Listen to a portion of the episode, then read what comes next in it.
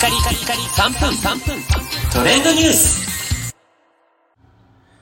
ナビゲーターのしゅんです。今日あなたにご紹介するのは ジェイアール 東日本鉄道開業ひゃくごじゅうねんを記念した東日本パスについてご紹介いたします。えこちらですね、鉄道開業ひゃくごじゅうねんを記念して ジェイアール 東日本を含む、えー、私鉄も含めてですね、様々な路線に関してみっかかん乗り降りが自由という破格のフリーパスが発売することになりました。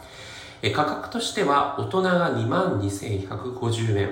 子供が いちまんひゃくごじゅうえんという価格なんですが、その内容として ジェイアール 東日本の普通列車もそうですし、それから新幹線を含む特急列車の普通車自由席、そして、えー青森などで走っている青い森鉄道など七私鉄など ジェイアール 東日本のエリアの電車の大部分がですね、乗り降りし放題という形になるんですね。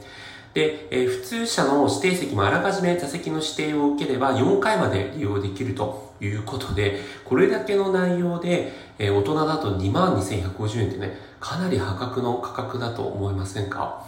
実際利用期間としてはにせんにじゅうにねんじゅうがつのじゅうよっか金曜日からじゅうがつにじゅうしちにちの木曜日まで約にしゅうかんということなんですが、発売期間がくがつじゅうよっか水曜朝のごじからじゅうがつにじゅうににちにじゅうさんじごじゅっぷんまでということで、あの実際にこう乗るにあたってえー、利用開始日のですねみっかまえまでにえ買わないといけないということなので、あの乗車直前に購入しても使えないということだけは注意点なんですが、まあ、あらかじめこのじゅうよっかから約にしゅうかんの日程において、えー、みっかかん乗り放題になりますから、えー、東北地方もそうですし長野地方もそうですね、 ジェイアール 東日本の